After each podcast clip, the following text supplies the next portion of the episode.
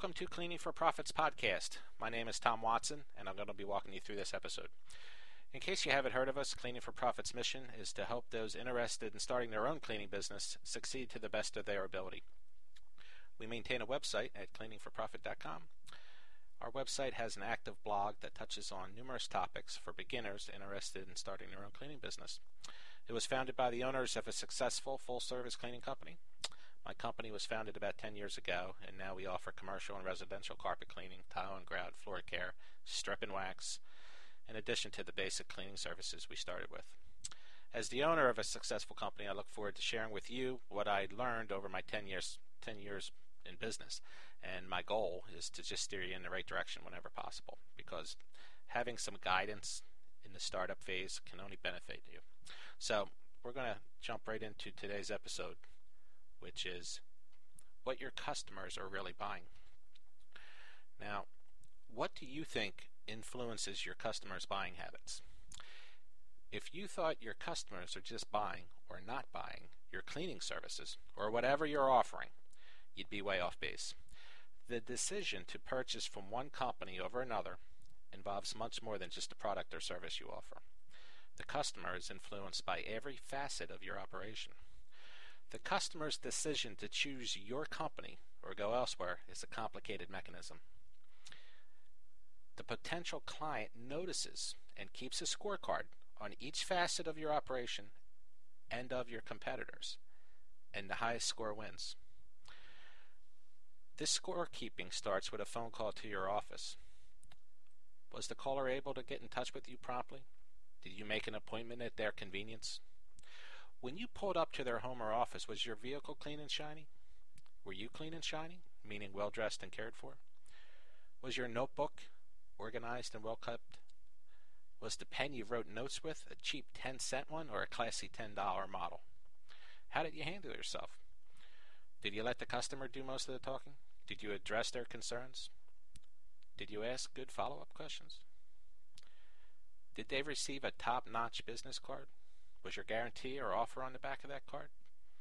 Did you offer them multiple ways to get in contact with you? Phone, email, website, social media now? Was your proposal on time and polished? Did it spell out exactly what you were offering? Did you follow up on the bid with a call? Did you take the time to thank them by sending out a thank you card with your appreciation? Did you do the best on all the above? I hope so, because that's what the customer is buying. You want to view the entire customer experience as a stage production, and you are the director. The curtain opens with the initial phone call and closes when you seal the deal, or you don't seal the deal. Everything in between you get to dictate. Now, this is important because people notice all those little nuances that make up the customer experiences we, that we just spoke of. This is extremely important for you because the better you get at the stage production, the more money you're going to earn. You make the production first class and you get to charge Broadway prices. Make your production substandard and you're going to charge off Broadway prices. Make it a poorly conceived production and you're going to make peanuts. The choice is yours. For me, the choice is clear. I want to make my show first class and charge first class prices. I did not start a business to make so so money. I could do that with a job. So for me, the focus is on the details. And I get to reap the financial reward for doing so. And you can too. Focus on the details.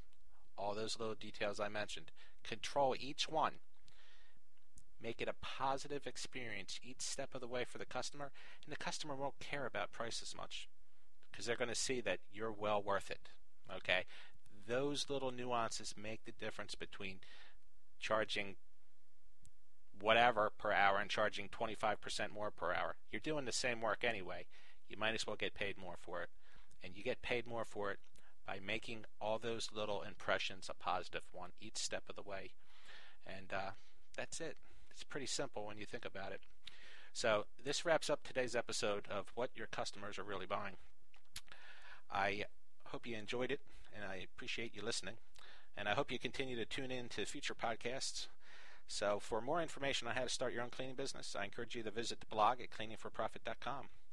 Just click on the blog and you get the latest posts, which I've been putting up there pretty frequently lately. Should you have any questions about this episode, stop by the contact page or at the website and uh, just fill out the form. You get a hold of me. Or you can email me at tcw at cleaningforprofit.com. I look forward to hearing from you, and I'll touch base with the rest of you on my next podcast.